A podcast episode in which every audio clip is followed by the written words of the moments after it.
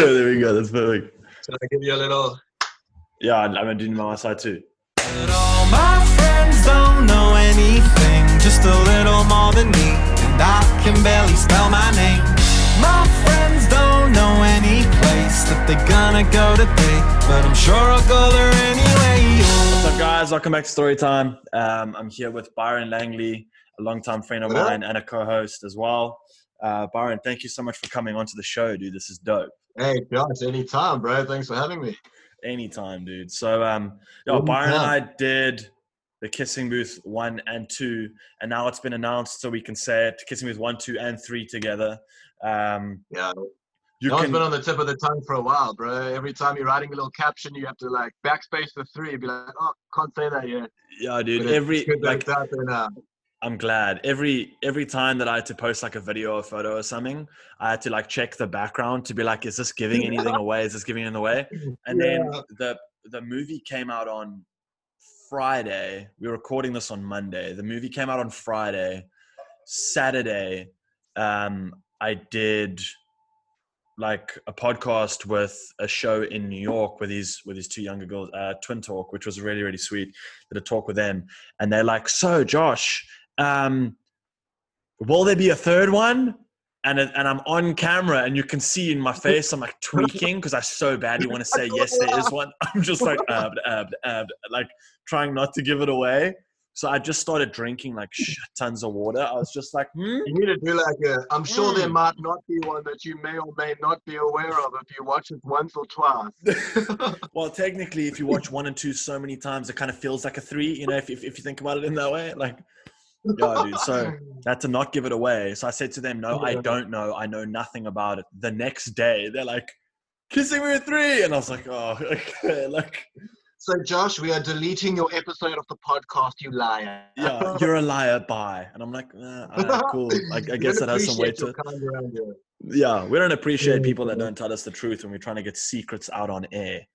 Um, but yeah, that was that was a really dope show to go on. So shout out to the two of them. But um, yeah, so Nice, yeah, dude, I think we have the, the the friendship you and I have has always been so dope. In that, like, we worked kissing with one together and then didn't see each other. I mean, you're obviously in the UK, but like didn't see each other for such a long time, and then like reunited Yeah. as everyone did on the set of two and three.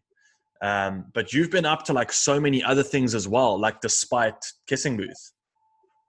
Um, yeah, for sure, bro. So I guess first to touch on your, it just brought back a good memory when you said we, we knew each other kissing booth one. It's so funny because I knew of you prior to that because we were in the same modeling agency. It was Full Circle.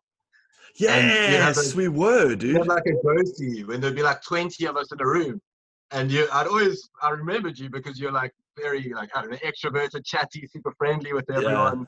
And um, yeah, so then when we got into Kissing Booth 1, I was like, this guy, this guy's cool. Um, That's so dope. Yeah, bro. But um, yeah, been been busy, I guess, since Kissing Booth One. We wrapped Kissing Booth One, Yeah. and I pretty much hopped on a plane to the UK after that for three months to go to, to um, join a modeling agency this side, and I Uh. haven't left. It's been like three years now. No it's just- ways. Yeah. I just keep reapplying for the visa. They keep accepting it, here I am, ready to deal with me now. Yeah, they're like, uh, let's just keep this guy here stamped next. Yeah, like, but you've been so so so you also started out like in modeling to go into acting. Um, so the first ever acting gig I got, I was 16, a South African movie called Spud, where they like redid Yes, this really popular book at the time about like a, the coming of age high school story. And through that, I was kind of like, hmm, this whole media to me, because I wanted to be a cricketer, bro. So acting, I would like yes, call it media or modeling would be like, oh, this this whole other thing is quite appealing. And um, so that was the first kind of inkling I had where I was like, I think I, I wouldn't mind doing this like full time. So then Mm. after Spud One, I got into modeling in Durban, which was very quiet. It's not like Cape Town where it's a hub of international freaking commercials and shoots and everything going on. It was a lot smaller. Like Mr. Price was one of our main. No, no dirt on Mr. Price. They were a great brand. um, Yeah. but they are South African, and you, which is awesome. But you don't have that international interest in Durban, which is Uh, which you kind of uh, moved to uh. Cape Town for. So yeah, I kind of just segued into modeling through that. So how did you book Spud? It was random. So um, our grade 10 drama teacher, so we had been doing drama for like two months. And she was like, hey guys, I got this email through from a, a production company to say that they're looking for auditions for high school boys. They're sending it to all the drama departments and schools around the country. And as an, as an assignment, I'd like all of you as a class to go. So I remember we went to the university down the road from our school where they were holding the auditions. And um, yeah, just auditioned, got a call back, and I was like, I remember getting a thing called a callback, and I was like, oh, I don't think I did very well. Um, Really? is this like, yeah, you got called back? I'm guessing like there's no approval, nothing. I don't even know what Because Uh, the word back, you were like everyone's going forward, but you call back, dude. Back, back. Yeah, called you, back and put on the ground. yeah. Just stay there. We want nothing to do with you. Yeah. exactly. Um, so I went to the callback. I remember we had to wear like our school uniform. Um, and yeah, I walked into the room and I was like, hmm, this is a lot more intense than the original audition. There's like Yeah. 10 people watching me now. It's not just some person in a room with a camera who's there to be like, make you feel super comfortable. It was more like, okay, let's see your callback now. You got Yeah. this. Or let's see if you got this. And um, yeah, I ended up freaking getting the job.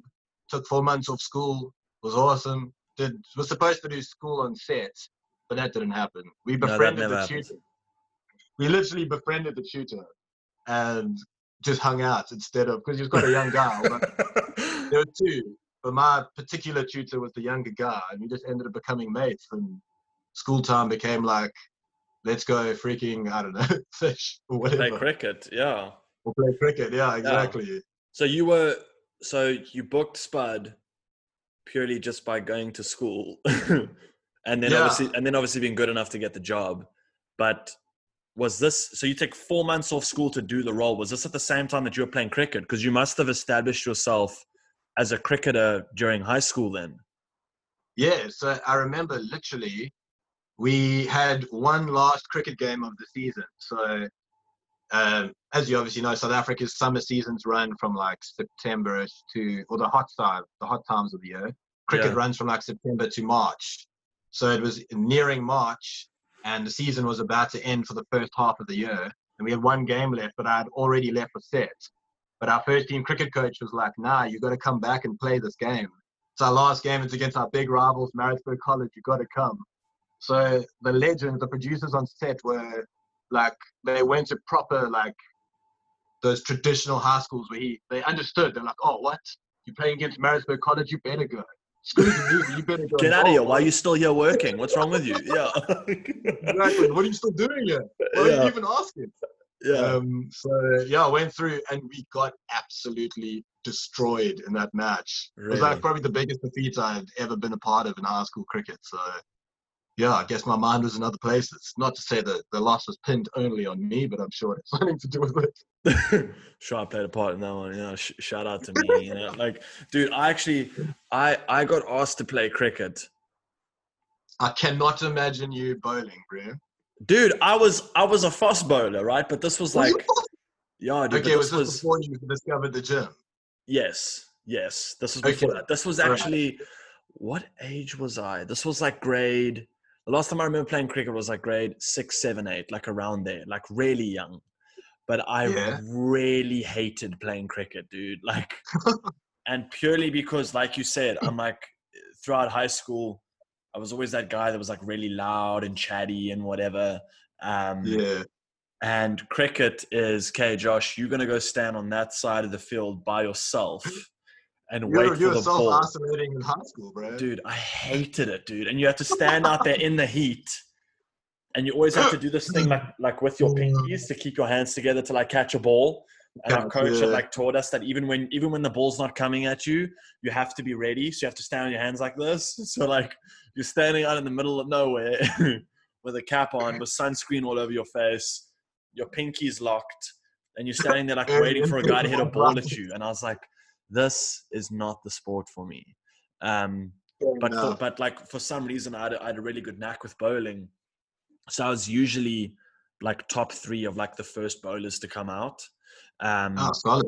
and then as we started like getting older through high school, uh, the coaches were like, "Look, Josh, um, you also have to bat." And I was like, "But Oh, I don't." But I don't want to do that. and they were like, "Everyone has to bat." So I was like, "All right, cool. Um, teach me how to bat." and I, I, I stood in in front of one ball. They bowled one ball at me, and I was like, "This is the scariest thing in my life. I never want to bat ever again." Yeah. Why would I stand and let someone throw a hard round object at me? I hated it. I hated batting. Like I would, I would get bowled out. Do they call it like a golden duck or like for a duck? Yeah, So- first ball. First ball, dude. First ball comes, choop, Josh is out. Sweet, go sit down again. That's all I did. I wish I knew you then, because there's a way that you could have gone out without even getting onto the field. There's there's Really? a way you can go out in cricket called getting timed out, which means you physically took too long to walk to the pitch to go and bat. So they give you out. If you take longer than two minutes, you're Dude, out. that's so dope. I would have done that every time. I would have like, ah, my shoes aren't even on. Ah, exactly. you know? Oh, guys, my pads, they won't stick on properly. Someone else go out. Sorry, bro. or just out. like come on with like hockey shin pads and be like, I thought this was, I thought this was what you meant. I, I, I thought this was the thing. Or like a full kit from like from like uh, from like ice hockey. You know, like what the what the Yeah. goalies wear. Just come out in that and be like, guys, I'm ready to do my thing. I'm actually from Canada. Why you got ice skates on on the grass, bro? It keeps me grounded. It digs in, and I'm stuck. it's like the ultimate studs. Yeah. yeah. So that was oh that was that was me playing cricket. So like you, and then you played at like quite a high level, right? Yeah, so I went on. So once high school had finished, I was kind of in that situation of, as most people are, what the heck are you going to do with your life?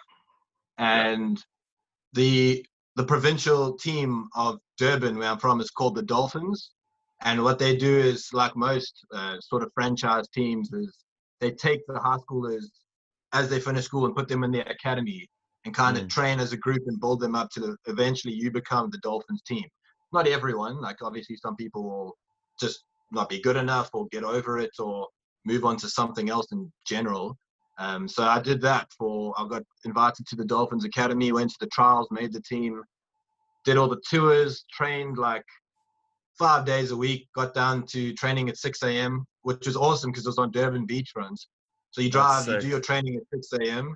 You finish by like 12. Like you're not going to train for 10 hours a day. You're not trying to like end yourself Yeah. you're just getting in enough time to I don't know sort of progress, and you could go hit the beach or something afterwards. But I was doing university at the same time, so couldn't go to couldn't go to the beach.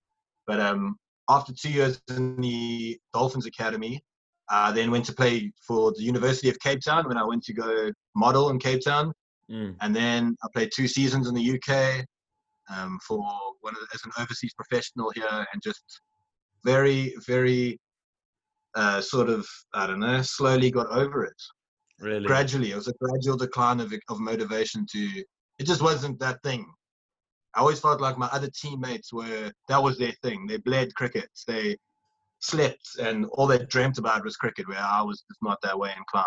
yeah. I enjoyed it and I was decent enough till about the age of 20, but yeah, then just bailed. Eh? Really? Well, that's that's that's kind of what happened for me with with swimming. I, I swam throughout. I started swimming really early. I swam throughout uh, primary school and through high school. Um, I did you know all my provincials and swam for club and all that kind of stuff as well.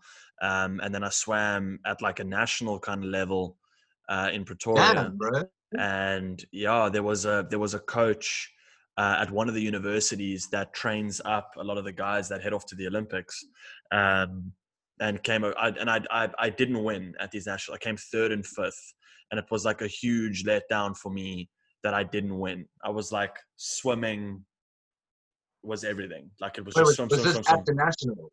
At like the top level national, yeah this was at like group? So, so the school that I was in had a really good swimming team, um, and we had to have certain times and have a certain team in general to make it at this level. Um, so we swam against like a whole bunch of other different schools and other different clubs and other different teams at this level to see who was going to make it through, you know, to like compete at that highest, you know, given Yeah. level, I guess. Um, and I guess there were guys from universities that were like scouting type vibe. Um, Yeah. I was I was scrawny in high school, so I was swimming against guys that were like three, four times my size, like you know 20 20 kilos heavier than me just like so much more powerful and i just couldn't keep up with these guys and it was the first time that i'd realized i was like ah shit like i'm really good at this and i was genuinely really good at swimming um looking back now i'm like you're such an idiot for having stopped then um Really? Do you have regrets not carrying on with swimming? I think it was, you know, like at, at, at that competition, coming third and fifth, I had um, the coach approached my dad and said, look, you know, Josh can make Olympics. Um, you know, obviously I had to put on What the fuck? size and, and like get stronger and get better, obviously. Um, but the potential was there.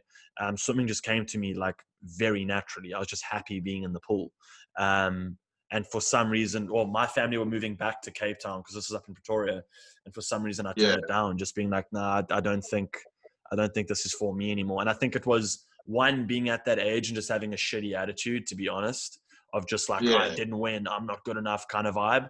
And also just like proper, just, you know, drew myself out entirely of just, you know, training twice a day, early mornings, all afternoon. My, my weekends were galas, like, you know, your social life's completely out the window. And that's, that's fine if you're to compete at that level and you're to achieve that much. But because I'd lost, I didn't see myself achieving that. So I saw it as look at how much I'm sacrificing for something that's not going to get me anywhere But no Um, reward, yeah. And looking back, I'm like, dude, if, if you'd hung in there, you you would have made it. I mean, I was I was clocking people's times that were two, three age groups like older than me. I've What got the big, heck? I I got big ass feet, dude. I've got flipper feet, so like you know, I could I could glide through that water quite nicely. So yeah, flippers. mm. I've never seen training like people don't train like swimmers, bro. That's like a that's next level training you guys did or do. Yeah, swimming, swimming, swimming's weird. Like I, I used to ask my coach all the time because most of the time, early mornings, I'm not a morning person, so I have quite a shitty attitude in the morning. So I always used to like butt heads with. Um, uh, it was a younger coach that I was training under in Pretoria, who was like hardcore, intense coach. Um, Yeah. where it, it, it was it was all just like you know hold your breath until you start seeing black spots you know if you black out and then swim then you know you've pushed yourself the hardest and i was like jesus so excited. If you've like, drowned, you've done well. dude we we like no bullshit we, we had to do a challenge where you'd blow out you'd no i lie you'd stick jump you know like when you just like you know like stay straight Yeah. jump right down to get to the bottom of like Yeah. of, of the pool you get to the bottom a of the pin drop. pool like a pin drop that's what i that's the word i was looking for you'd pin drop down to the bottom you'd sit and you blow out all your air until he's above you looking down through the water until he stops seeing bubbles when he stops seeing bubbles he splashes the water you then count to 10 and then swim a 25 meter lap with no breath. So it it works because it forces your lungs to expand and it shows you how much you can actually work without breath. Um, so if, if you're doing like a 100 meter sprint or you're doing like a 200 meter sprint and you get to your final 50, you can actually theoretically grind that 50 without breathing. Um, because it, you know, then it gives me more time to stroke and not have to breathe. So yeah, I'm you're spending more time breathing. Yeah. exactly. So it was stuff like that that used to challenge us. And dude, Oaks used to get to the end of the pool and be like shaking, like starting to black out from no air. And I just remember seeing the coach like pull people out the pool and they're like gasping for air, fucking drowning. And he'd like slap them around and, oh, you okay? You okay? And like look after them and put them aside and like wrap them in a towel. And they're like, cool, I'm okay. Give them a bit of time. Let's do it again then. Back in the pool, dude. It was a nightmare, dude. Like, no, bro. yeah. So Like, swimming, I've- swimming, swimming was pretty hectic. Yeah. You you made a good point there that like at that age you don't really realize the the like I don't know the hours that it takes to make it or the attitude it you're takes. right. No, you're right. You only yeah. really develop that thing that like sort of mentality as you fail at certain things like swimming and cricket. You're like, okay, it actually takes a certain amount of I don't know positive outlook on things to be able to actually achieve what you wanted to get. So let's Yeah. hope I can apply that now. Yeah, I, I think you know, like it's been. It, it, I, I like that you said like at that age, and then you get older, and it, it, it becomes more applicable. You know, in different areas of your life. So, like, you know, that for me at that time was just sport. It was just something I was doing because I enjoyed Yeah. doing it, and because like I seemed to be quite good at it. Um, looking back, like it was so obvious that I was really good that like now at 24, I, I look at the things that I do and I'm like, yeah, I'm good, but like, am I am I that good? Am I am I really good at this? You know, like in in, in swimming, it was put hours of training in, jump in the pool. If you swim Yeah. faster than him, then you swam faster than him. Then you know you better. You know what I'm saying? Then Yeah. like other aspects of life, like don't have that. It, it's not so black and white. So looking Yeah. back at, at at how black and white it was and how you know the effort you put in is the effort you're going to get out. It's nice to apply that mindset to everything else in life, but you know it yeah completely. You know you don't see it in that way. You, you you don't see it as like, dude, you literally as hard as it is, all you're doing is spending all your time in a pool swimming with your friends. Yeah, I get you. You know what I'm bro. saying? And it's like there- there's guys that make careers out of that. You know, I, I later in modeling did a job for uh, it's a watch company that sponsor the um the the swimming teams. Um, I'm not can't- sure. can't remember the name of the watch. It's like a fancy, like really Lani watch or whatever. And Chad le Clos was um, the lead swimmer for it. And myself and two other guys had to go do the job with Chad. Sweetest guy, such a legend. Um, and I remember asking him, I was like, dude, so so this is what you do? He's like, yep, swimming's what I do. And I was like, cool. So now what, dude? And he was like, well, you know, there's a lot going on, you know, for him, like publicity wise and like ads and Yeah. commercials and stuff like that, because he has such a great name now. Um, but swimming is his thing. And I remember it like verbatim him saying to me, dude, if swimming doesn't work out, I don't have anything else. Like I didn't study. So like, you know, uh, and obviously guys in that position going to coaching and they're going to, you know, commentary or to whatever, or they join Olympics or they train a team or they join, you know, like whatever it is. But, you know, swimming is his thing and that's what he has. And it was only after that conversation with him that I looked back and I was like, think I've made the right call. Um, not that not that he made the wrong one. I mean, he's a champion. You know, he's an absolute beast in the pool. It's just like I don't think I would have been happy having to say that. Like if I Yeah. said, you know, acting is all I have, it's my everything, I'd be like, yeah, damn straight. You know, like looking back, like if, if I said that about swimming, I don't think I had the same mentality as him. Um, Yeah, I get you. and that would have manifested in the way of he definitely would have beaten me definitely um so I, I i might have just saved myself the heartache of not winning to be honest Good on you for not coming first, bro. yeah there we go dude if i came first i'd have been like i'm the tits at this sport i'm i'm i'm, I'm going all out so thank you to the guys that were so much bigger than me and so much better shout out to them no, for sure. Yeah, it's um I had a very similar experience to what you just described now, like that that moment of realization where you're like, I think I made the right call. Is we um, joined a cricket team. I, so I live in this area in London called Putney, and I went onto Google and I was like, let me join a, the nearest cricket club to where I live now. And I haven't played cricket in five years maybe, and Putney Cricket Club is a club that exists. So over the last five years, it's almost been like a gradual increase in the graph of like, I really miss cricket. Maybe I made the wrong decision. Yeah. I miss bowling. yeah. Sometimes, like before I go to bed and sleep, I'm like, I remember swinging the ball away and then swinging one back in, and like all these Yeah. mechanics going through your head. And I was like, okay, I'm just gonna do it. So I remember I rocked up to our first game, super excited. I was like, okay, this like the, the smell of the grass again. Oh, it's nostalgic. Oh, yeah it's yeah for the game, like it was all there. And five minutes into the game, bro, I was like, I remember why this stuff I do this. i remember why i hated this yeah all, all I, exactly. You remember all the good things and the what ifs and that, and then you do it, and you're like, it's just not right. There's But that's like- it, I don't know what it is, that's I, I think that resonates really well for us in that like when it comes to acting you spend most of your time on set waiting you know and, Yeah, and, and, and you and you spend most of your time at home reading and researching and rehearsing and staring at yourself in a mirror and saying the same thing over and over and over and over and over and over again.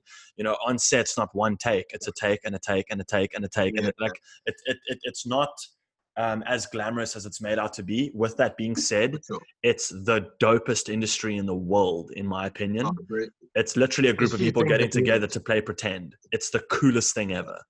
Um, it also has such an impact on the world and on people's lives and that's why i love it so much. So looking at like oh, see for me like i don't even think there are bad things in our industry. Like there, there aren't things that i don't enjoy. Like even when i'm sitting around waiting i enjoy it because i'm on set and i imagine that's You what it's like you miss to a point now where I think back, like I'm Kissing Booth, I'm like, I actually miss waiting. I was just chatting to like 20 people, drinking endless coffee with Yeah, a dude. popcorn machine behind me and a table full of every donut you could eat.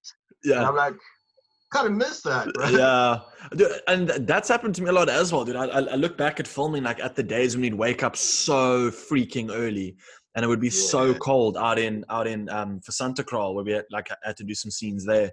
And um yeah, everyone's covered up in like thick jackets like yeah, freezing their ass off. And i'm like i really miss that you know like i miss everyone being together. And even if we were compl- like we were complaining i miss complaining with people you know like like you said like sitting around and waiting. Like i miss drinking nine coffees a day and having like having an excuse for it i'd be like no i drank nine coffees because i was on set you know everyone's like dude nine is Yeah. still not okay you know like maybe still shouldn't do that yeah yeah, it's weird. And it, it- because you spend so much time waiting with this small group of people, you get to know like everything about them because all you have is your conversation with one another. exactly You can't do anything else. If you go and like, let's go kick a ball around, hair and makeup go, no, you can't do that. Your hair and makeup, you're gonna sweat and your hair is messed up. Yeah. You gotta sit in the chair and do absolutely nothing. And Yeah. then if you're mucked up, even then you can't even talk. Because like the sound dude, if he hasn't muted you, like he's looking over like, hey bro, keep it down. Or you Dude, I, I can hear that conversation that you're having. you. Yeah. Yeah, exactly. So sometimes all you can do is literally sit on a chair for no exaggeration, as you know, like 10 to 12 hours a day Oh, for easy, your dude. five minutes on set. Yeah, So- look, I, I think you know, I, I haven't yet had the blessing of being, you know, like the lead of a show. Um, Yeah. I think when you're at that caliber, I think then it's a lot less sitting around, obviously. Um, For sure. but then it's a whole different demon that you're fighting with. Then it's, you know, I wish I had the chance to sit around because you don't ever get the chance to sit still. So like, you know, you you sit, like, oh, we need you on set again. Um, Yeah. Sorry, we, Oh, the- we just want another take? and we- we're back yeah. Costume Like, just wants oh. to change this, makeup just wants to do this, even hair had want to change this. coffee. Yeah. I haven't had any coffee. I've Back in the day, I used to have nine. Yeah. Oh, dude. oh, shit. Maybe we're just doing it wrong, bro. Maybe. Maybe we're just doing it wrong. We just have to be leads in Hollywood movies. Yeah, there we go. That's Actually- our mistake. Oh, so that's We all we have to do. lead. Oh, okay, cool, cool. That's Yeah. it. I'm just gonna make a phone call quickly and like you know see if I can hook that up quick. um, Yeah, let me email my agent and uh, let me quick, yeah, quick discovery. I made. actually like I haven't told my agent that you know being a lead in a movie is a good idea. Maybe I should phone her and just say you know don't put me in the back, just make me the lead. Yeah, you know, yeah. dude, it's so Apparently difficult in this blur industry. apparently seeing my face is so much cooler yeah you know like dude it's so difficult in this industry but it's such a blessing to be in it. Um yeah, dude, we, for we, ha- we, we we have to get onto the topic as well of your music. Yeah, hey, you've it's, done it's been going on, man. cricket and you've done acting and modeling but this whole time you've had music out on itunes spotify everywhere for like how long now? You've been you've been releasing music for quite a long time So yeah, I've been playing the guitar. Well, I started playing drums. It sounds so bizarre to say, but like from the age of like five, just because we had a drum kit in our room. And, I mean, I say play the drums. I could play your your your solid like four to the floor beat. That's it. yeah And then as I grew up, drums was too loud for my neighbors. And you can imagine for then how my family inside the house feels. yeah So I started playing guitar, which my brother played. And I just, yeah, I used to love just learning other bands' songs on guitar and just sitting in a room and tinkering around. But it was never a thought in my mind like, this is what I want to do. Don't get me wrong. Like when I played, I imagined that there were 50,000 people in front of me when I was sitting in my room doing it. Yeah, But it was never of like, you, you want to do that. Like it was always that, I don't know, that abstract dream that just was impossible. Like who's gonna who's gonna come and watch that kind of thing. yeah So it was just something I enjoyed doing. It was never like a this is what I want to enjoy doing forever as my career. And um, when I moved to the UK, so I was supposed to be up for six months. My my camera's about to hit the 30 minute mark. Should I double record? Sorry for the for the footage because it's gonna cut out. Um, yeah, let's do it, baby. Can you please do me a favor? If it's still recording, can you stop and hit record again quickly? And we're just going to keep going so we can get Byron's music in and chat more about the TKB. Recording. Okay, thanks, babe. You recording that side? Yeah, let me- I'm just gonna give you a second sync clap just so you got it on that one. Here we go. Um, Um, yeah, so sorry, before the camera cut out there, it was um so when I moved to the UK, there was I really struggled with the modeling industry here because the it's almost like the look people go to for Cape Town is that um I don't know, they they go, they don't they're not exactly going there for editorial shoots or studio stuff. They're going there for the locations, it's lifestyle. Yeah. the sun, the sea, the mountain. The they're going there to shoot kids on holiday or Yeah.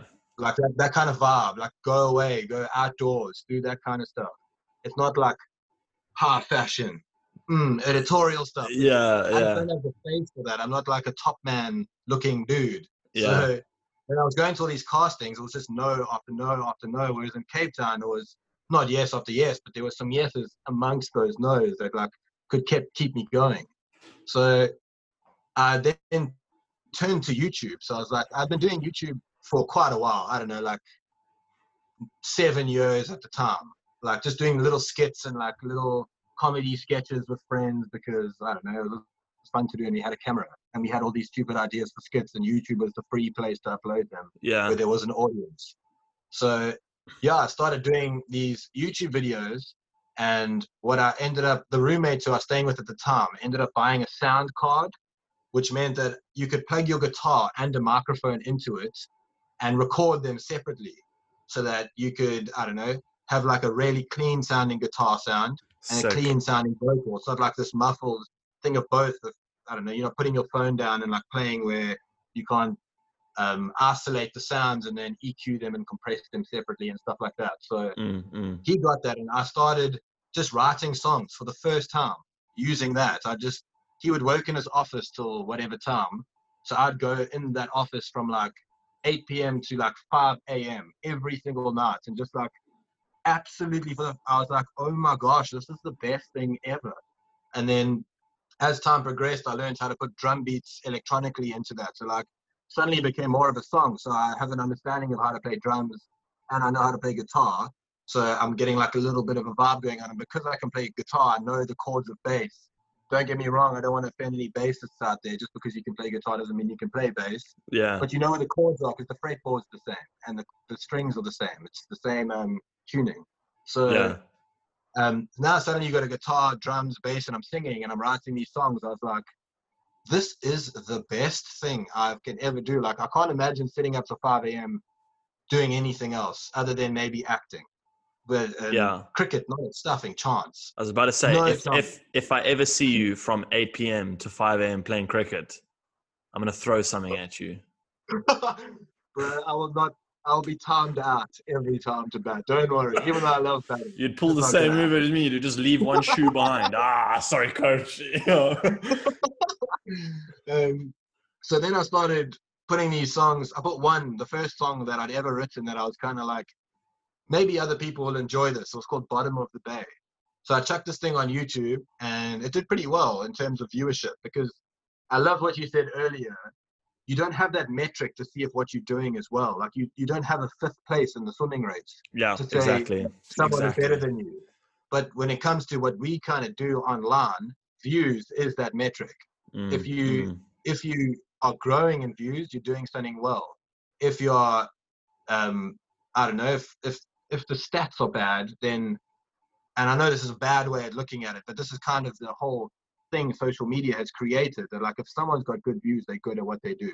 And if they don't, then they're not good. Dude, that, that that's actually such a good topic that you've brought up because there are so many talented people that 100%. view, views and likes just don't reflect the talent. So Bro, yeah, Imagine some random kid wrote Ed Sheeran's "The Shape of You," one of the biggest songs that have ever existed, and because he never had an audience or a following, he got five streams on that song. Like what Suddenly it's not the best song. Yeah. No. Yeah, exactly. But Ed Sheeran does it, and it's the catchiest song to have hit our Yeah. generation in a long time. It's got like the quickest, I don't know, it's like two something billion views, I think, streams, Wow. which is ridiculous on Spotify. Um, Wow. Ed Sheeran's one of the biggest artists in the world. I won't be surprised if that's his most popular song. So, uh, with this metric now, going back to the story of that song that I put up on YouTube, the metric told me that it placed well in the swimming race. It got good views. So I was like, Mm, okay, mm. um, I really stuffing enjoy doing this, and it seemed to do quite well. And I did another two, and they both did quite well as well. Um, keep in mind, my YouTube views at that time, we used to get like 30,000 views on a skit, Wow. and these songs are getting like 300,000. So I was like, damn, son, this is this That's is really what I working. really stepping into doing, and it's kind of working, yeah. So it went on to then I was like, okay, these recordings I'm putting up are like I don't have any. So you get music and you get playing instruments, but then you get this the the engineering and the mixing and the mastering aspect aspect, which takes a demo and mixes and masters it to sound like a great song you'd hear on radio or whatever. It it takes all the sonics and and mixes it so that each instrument has their place and the vocals are mixed well and everything sounds like a professional song. So yeah. I had no idea how to do that because that is an art. That's like playing the guitar is something that you train at. Mixing music is exactly the same. Your ears get attuned to Uh, how you do uh. frequencies and how to compress and reverb and delay and all these things that these guys are masters of. I was absolutely not. So I really wanted to, if I wanted to put these songs on Spotify and, and Apple Music, I told myself like I want them to sound a certain way. I don't want the brand to be these demos that I'm putting on YouTube of me like bashing my guitar and drums in a room and putting them together and being like, flip, I think it all sounds okay. I'm going to put it out there. So Mm. I got in touch with this guy called Christo, who's a music mixer from Pretoria, but living in London. And um, he is phenomenal at mixing music. And so I sent him the song, which was never released, called Woman. And the reason I, I have like a bit of a, I would not want to say like a complex, but because I sing with a sort of lower register song, especially in the beginning, a lot of it would sound like a country sort of artist. And I didn't want that. Like a, Oh, I didn't ever want to sound like a like a I don't know. Maybe lock them doors and leave them lights, lights down down low. Like, low. didn't- Yeah. to country artists, but I personally that's not my genre. I don't Yeah. listen to it. I don't want to sound like it. It's great. and It has a place in the world, and people stuff and froth over it. But Mm. hey, I can't write songs like they do, but I don't want to. At the end of the day. Yeah. So that's what that song ended up sounding like with Christo. And I was like, listen, listen, bro, I'm gonna change it up a bit. Let's get a little bit more electronic in there. Let's let's um let's start using synthesizers. Like let's start changing things up. So I bought a piano, which is next to me, and I was like, stuff it, I'm gonna learn this thing. Um I've always kind of wanted to learn piano, and prior to that, I was learning the harmonica, which did not do well for the country vibe. I was about to say, avoid. I don't want to sound country. Where's a cowboy hat? um, exactly, like, yeah, exactly. So yeah, I started learning the piano, and so that because synthesizers and anything electronic is computed via a keyboard or a MIDI controller, which if you use your understanding of a piano, you can 100% be okay with um, making sample, not samples, synthesizer melodies and stuff. So we made the song called Light On, which Emily actually gave me a little. oh, there we go. of- Okay. Yeah, my birthday this year. What a legend. He, um, That's so badass.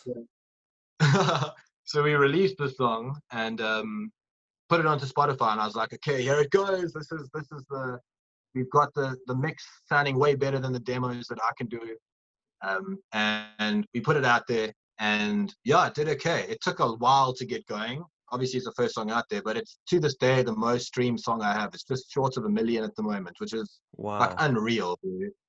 Um, and then from then on, I was like, this is 1000% what I want to do. Because prior to that, I don't know, I think we all kind of in those early 20s have that daunting thought of like, what the stuff am I going to do with my life? Everyone else seems to be doing well. And Yeah. I don't know what to put my time into. Like, I, I know I want to work hard at something, but what? Like, acting, I don't seem to be getting the progression that I want, or like these auditions are hard because people keep telling me no all the time. Whereas Yeah. music, I can lock myself in a room for 10 hours. No one has to tell me a thing. It's just me. So I'll send it to Yeah. Christo. He'll be the only one to be like, good song, bad song. That's it. So Yeah. um, it wasn't up to a production company or how I looked or like my gender or my skin tone or like I don't know. I'm sure you feel like that in acting sometimes. Like Oh, you for didn't get the sure, dude, yeah. The way you stuff and looked. It's heavy. Well, that's like that's that's initially why I hated modeling, right? So like in in acting, I I only ever started modeling because Charlize Theron did, to be very honest with you, and it Really? worked for her, yeah. And I was like, cool, she, like yeah like she modeled and it made her an actress i've always wanted to be an actor so if i model then it's the same happened for me and this was my like naive younger brain right I yeah. mean, that's what, what happened kind of so i guess not so naive um but that was No, my for sure. understanding and dude doing modeling like it made me great money and like i met really cool people and there's a lot of great people in the industry. I hate it. I hate that industry. For me personally the the impact that it had on me as an individual what was important to me at that time is not important to me now at all. Um the you know like for me it was always a thing of having to you know constantly cut my hair and constantly try be tan and constantly lose muscle because you're too big of a guy or you know it was it was it was constantly these pressures. I was getting messages all the time from like you know agents and jobs and stuff just saying sorry it's not for you you're too big. Sorry it's not for you you're this. Sorry it's not and like and i'm sure everyone feels that way and if you're in modeling and you hung in there and you you know cool i'm happy for you but like for me personally i i, I don't want to do well because of how i look um and I also don't want to do badly because of how I look. I don't want to have that impact on my ego Yeah. and on my self-esteem. Like it's the it's it's the worst way to break you down, right? Because there's nothing I can do about the way I look. You know what I'm saying? Like this is who I am Yeah, as a exactly. person, you know. But I I can I can learn and I can um, use what I learned in modeling and what I learned being in front of camera, um, and I can you know apply it to what I actually do love, and that's acting. And I love I love the emotional aspect. I love I love being in character. I love you know stuff like that. Like you and I both, I think, haven't ever been on a project where we got to show our full range of potential. To be very honest, in in acting, um, No, and. I'm, I'm I'm super excited for the day that we both get to you know get to get to showcase that. Um, but yeah, I- I think that was what resonates for me with what you said about I can just be in the room. And then you know, starting the podcast earlier this year, it was um, I, I love being on camera and I like I love talking and I love hearing people's stories and I like sharing and you know I like um learning about like your emotional journey and like your life journey and who you are and like why you love music and like what makes you tick. Um you know like why did you write that song which we'll we'll we'll go into now? Like you know um why do you behave the way you behave why does your relationship work why are you like I, I find people and human emotion very intriguing um and I like playing with it and I like having it and I like showcasing it and using that on camera. Um, and then, you know, that obviously just resonated well with the podcast as well.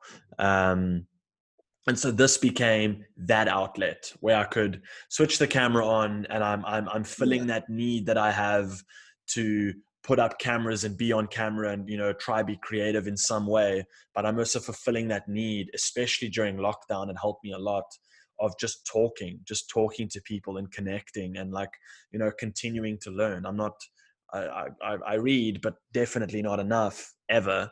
Um, so the way that I learn is from other people. You know, I like to hear stories Yeah. and other experiences, and it helps me a lot just to keep my mind, you know, racing all the time. Um, so I completely get that, dude. Music has like definitely been your biggest creative outlet, and it shows in the streams and views that you have.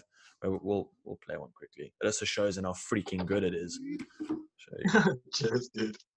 I dig it, dude. I really wait. Should we play a light on? Because that's the one you spoke about, or is there one Um, like yeah, that you want to play? Um, it's up to you. I really don't mind. In, in terms of that song, Lights On, like that's a song I just can't listen, not can't listen to anymore. But I feel like I always think of music in most things. Actually, just keep keep it simple. Keep it uh, simple is better.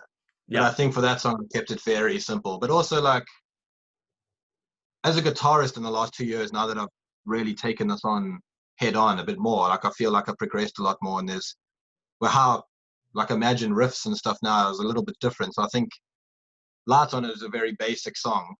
Um, but yeah, hey, play whatever you want, bro. Like, hey, let's go for it. So let's let's let let's play some of some of light on. Um, your latest singles on my way, right? Um, yeah. So the the latest sort of EP album, whatever you want to call it, being dropping is we've got two songs out on that. One's called On My Way, and one's called All My Friends. All my friends. Yeah. Dope. Okay, so let's play a little bit of light on.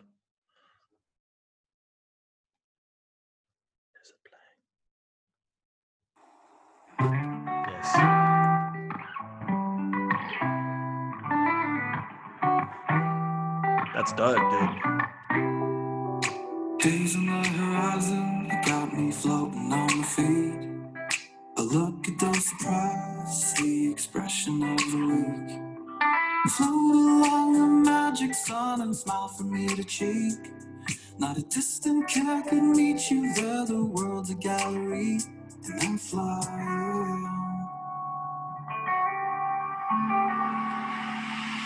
It's dragon holding deep. Light on your feet. Could you leave the light on, light on, light on over my fear? Till we get to. Dude, that's really good. It's fire. It's so like Legend, it's so easy. It's so like happy and like it it, it makes me it, it it like it makes me think, you know, um the road they actually used it in Kissing Booth, the road where um Noah and Elle are on the bike. Yeah, in Cape Town. I also know that what's the name of that? Yeah, False Bay. Yeah, like the, the road that goes along along the Chapman's. Is it Chapman's Chapman's Peak Drive? Along there. Like I imagine like a convertible Jeep Clarence Drive. Clarence or Chapman's Peak, one of those. Yeah, one of those like convertible Jeep, chilling with all your mates in the car, like wind blowing, sunshine, and that song blasting out of the car, dude. I dig that. Um, let's play. Nice, bro. It's epic. let's play some on my way. Yeah, yeah. It's a single from this year, right? On my way. Yeah, so this is the first one of the year, pretty much. Dope. We, we did it just before lockdown, and then on my all my friends, we had to do all through lockdown, Throughout lockdown. pretty much. Yeah.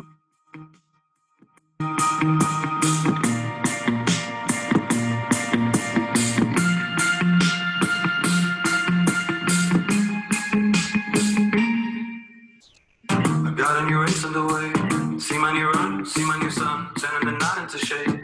Good in the shine when I was gone, wouldn't have taken for space. Shot from a better gun, my sugar, you know. I'm here to love you, said, oh, see then you're breaking my day. I'm That's the new one from the end, it's all broken away. Now that I've won, better than none, all of a sudden my face. Up into a run, my treasure, you know. I'm gonna find you, I'll be on my way. I won't be living like you own my day. Mute the phone before the phone freaks out. I won't be living like you own my time. Feeling the thread in my tread. I've been That's dope. around the sun. Keeps on taking I see. I I see what you're saying. Like the difference between Light On in 2018 and then On My Way in 2020. How is that the space where your music started becoming a little bit more electronic? Yeah. So Lights On was like the first time I ever even considered it. Before I was like, no, no electronic aspects will ever be a part of anything. I'll learn how to play guitar. I listen to like freaking Billy Talent and Muse and okay, Muse has some electronic aspects in it, but like the the they I wouldn't uh, yeah, I just never thought like need synthesizers and stuff like that until I started using them and I was like, hmm, I freaking like these things a little bit. Yeah, I think I'm gonna sick. use them a bit more. Yeah, Um, so yeah, I guess as time has gone on, just use it more and more. I guess. Let's hope it'll not end up being bar in the house DJ, but yeah. Suddenly you um, got Byron, you know, in the front there. just get my set between four and five a.m. on the, on the yeah, exactly. You have to start doing like a quarantine, like radio show where you where you DJ, And it does that like, "What's up, guys? It's Byron." Wah, wah, wah, wah, wah. Yeah, dude. Ultimix. Ultimix. Uh, uh, uh, the mix at eight, eight, eight. Like, yo, Byron, dude. we never talk, dude. Cricket's looking really good. Um, oh let's, gosh. let's dude. play one more, and then I, I, I need to ask you, like, writing the song and why. I I actually, Yeah, already-. I, I, want to ask about this one about all my friends. Um, yeah, sure thing. yeah, which we'll play a little bit of now quickly, and then we'll we'll get into writing that and what the inspiration was for that song. Sure thing. I don't wanna coming loose in the fire. The fire in my heart is cold. I don't wanna say that I'm trying. I'm trying, never how to go. Just to be the one who wouldn't wanna give up all my ink. Spots, but lead in my thoughts. Maybe I could dream it. Think I'm called a friend in me. But all my friends don't know anything, just a little more than me. And I can barely spell my name. My friends don't know any place that they're gonna go to pick, but I'm sure I'll go there anyway. We doing it for the thrill? In for the kill. So run up to the hill. Cause we still can ride a single turn. I don't wanna hold me loose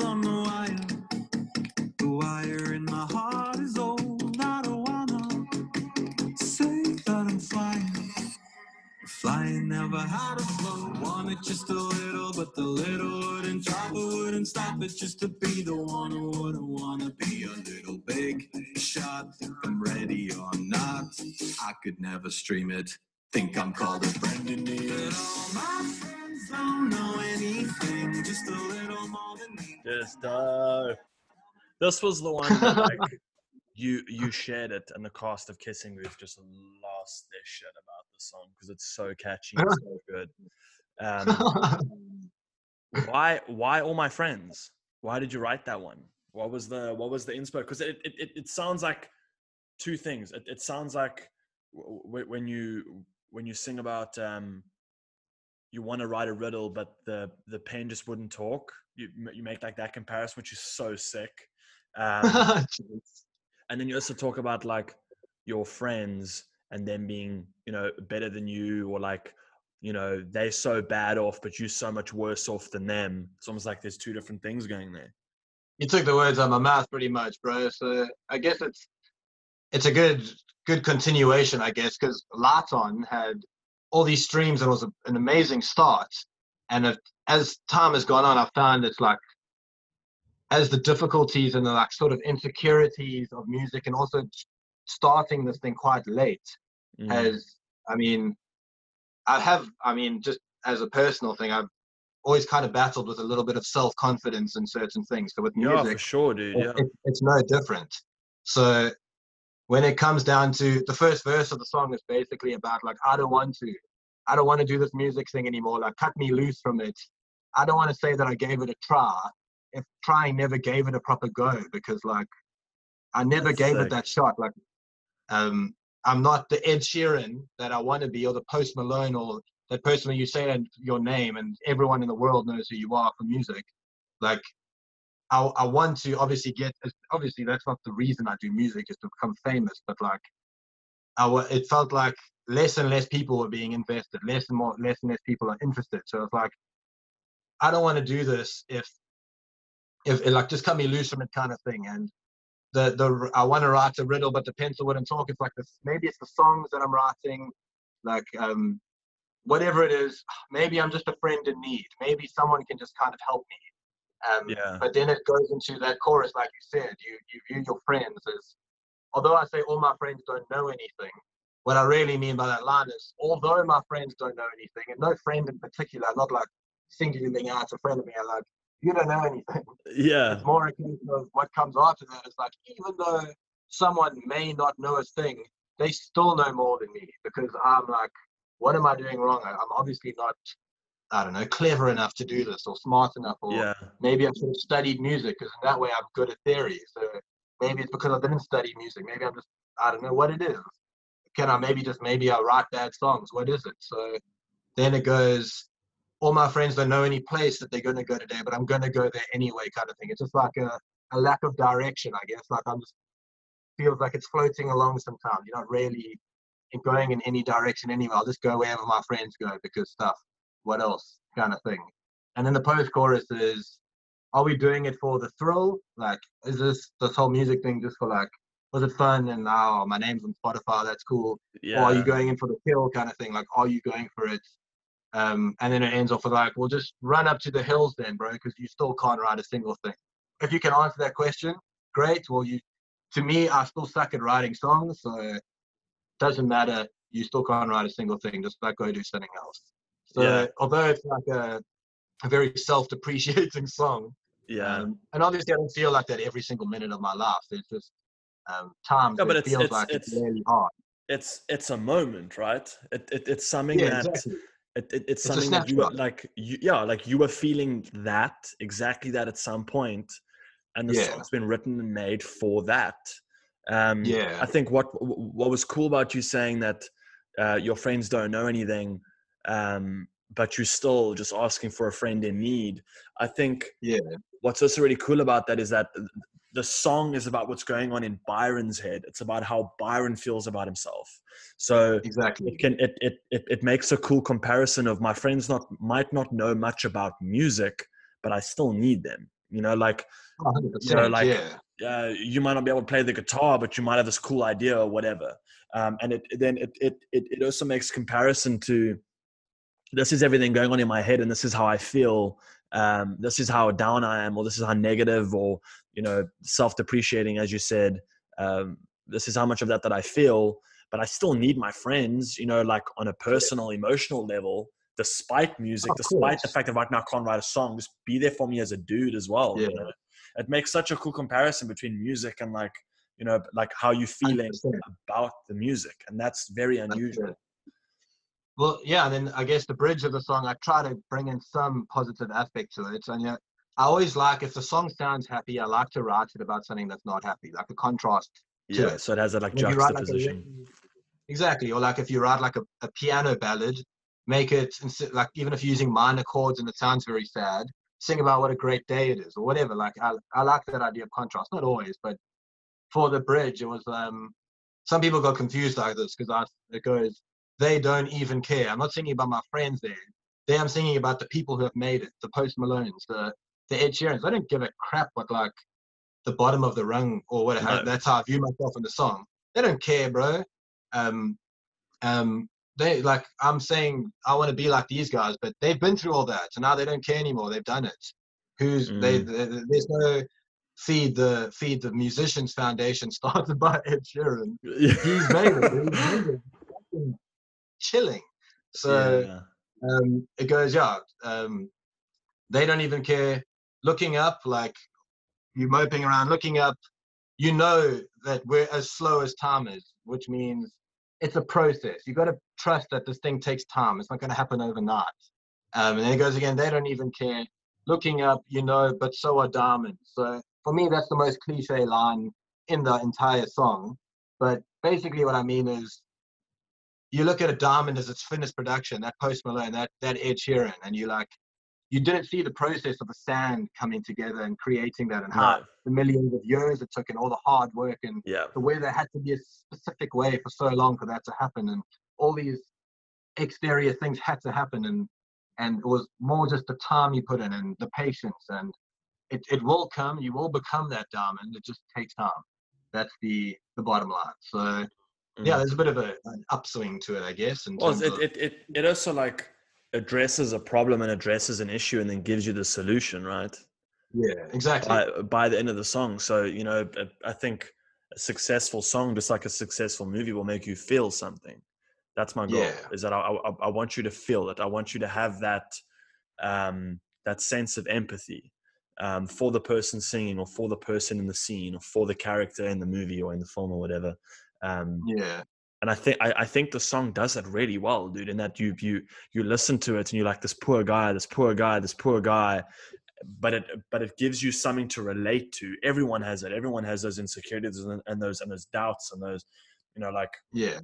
whatever profession it is like in acting dude like, there's so many people that i look up to they they don't even have to be a list big names most of the time those aren't really the people that i look up to um you know there's there's certain people i look up to and i'm like damn i want to be there you know? And if you if you if you spend Oh, too much exactly. time doing that you forget everything else. And if you actually don't spend time looking at those people going damn i want to be that then what do you want to be dude? Like you know Yeah. something has to guide you and something has to motivate you to get there. Otherwise why do you want to be there you know? Like Hundred percent. you understand what i'm saying like i'm, I'm not going to spend every day cooking food cooking food cooking food trying to be the best chef when i don't want to be a chef Yeah, uh, exactly. You know what I'm saying? Like then then then why are you doing it? Like, you know, you want to be a musician, so you look up to musicians because that's what you want to be. And I think Yeah. people people have such a twisted view on fame because of how jaded it can be. But people need to understand that the the emotional aspect to fame for a lot of people is recognition. So I've spent years and years and years and years developing my musical skill. Now I'm, I'm speaking like for you or for for as a musician or whatever. I've spent years becoming this person that I am. Damn right, I want millions of people to go. He's really good. Of course you of do. course. man. Of course you do. Yeah. But the the hurdles that you have to jump to get to that level to have people say that is massive, and that's why like you know I I, I always like to paint this picture. Imagine fame was a thing like in the hospitality industry. Like it it, Yeah. it is in it is for like chefs in a certain Yeah. Way. you. Um, but imagine like But imagine being a world famous waitress. Exactly. Or imagine doctors. Imagine it was like a world famous doctor and there were like tabloids of who's the doctor dating. You know, like we have all these Yeah. like really shitty reality shows, but like you know, it, it it's it's not an aspect of people's career. So as much as fame allows for recognition and for praise, it also allows Yeah. for, you know, the negative and the beat down and the dude, you, you know, uh, you're not good. And then you've got to contrary that all the time by putting out something better and better and better and better and you you, you you're fighting two fights proving it to yourself like in the song and proving it to people as well you know it's it's it's yeah, two exactly. it's two things that you're trying to fight at the same time and i think i think you nailed that on the head with that song Hey, cheers, bro. Yeah, I really appreciate that. yeah Um, sorry, man. I did notice that the camera's cut out again. I don't know if yours would be the same. yeah mine probably as well but I, I i i i think we've hit so many different topics Hundred percent, bro. Like, yeah I think, um, yeah, dude. It's just, I don't know. Especially in the creative industry, and I guess it's not just the creative industry, but everyone feels like that to a certain extent. Mhm, But there is this, like we said, that there's not that metric that you can you can measure things on. mhm. So, yeah, you just got to keep doing your thing, I guess, and keep putting the time in until you are the metaphorical diamond. Exactly, dude. Look, I, don't, I don't, I don't think that's a cheesy way to, you know, say it. I know you said that, it, you know, it's, it's probably the most like cliche line. I mean, it's cliche because everyone says it, but everyone says it's because it's Yeah. true, right? Like, you know, that's I that's just don't like it's. What, what I meant by cliche is it's, it's not a line you've never heard before. Like, that's my only real issue with pop music is a lot of the time lyrically, I just don't like hearing "I miss you," "I love you," but I don't Mm, have the mm, money, mm. so you don't like me, and like I don't like. I've heard that song so many times before, or yeah, you like, I don't know. It's I'm gonna hop in my car and I'm gonna live for the weekend. Like yeah, okay. Like I've, how many times have I heard that now? So in terms of that line, it was just like a line that you've heard before, I kind of see, thing. I see. Yeah, That's I, what I, I- meant I- I like when I like when musicians can paint a picture um, that means so many different things. So like um, one of MGK's latest singles is um, Bloody Valentine. And he released it and Yeah. was like, and I, I think Bloody Valentine's been used before. Um, I can't remember in what song or what album it was. It's was. quite like a rock song, isn't it? I think so. Yeah, there was there was someone that's used that phrase before. I think, um, but he released it. Everyone was like, "What the hell is Bloody Valentine? Like, what is that? Like, quite dark. It's quite weird." And then you listen to the lyrics of the song, and it all makes sense. And then you watch an interview with him and he explains why he named it that or why it's this and it's just an example and you're like oh dude that's that's really clever you know like and that like that's the impact that music can have is you can listen to something you're like how did this dude think of that like Hundred percent. what and and it, it and it, it goes across everything the lyrics the riffs the beats the the synthesizer Yeah. drums the, the everything it's just like how did like what in your head clicked and had to turn for you to go hang on if i do this and this and this and then i put it with Yeah. and I write like, it, it, dude, music to me is the craziest creative field. Sure. I love It's how also someone can, yeah, for sure.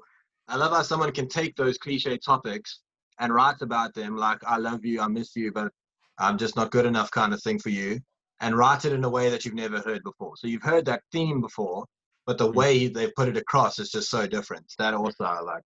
Mm, Like, mm. damn, I wish No, I it's it's thought it's it's so similar to film, right? In that like there's there's aspects of life that are important to everyone. Like love is a huge aspect for everyone.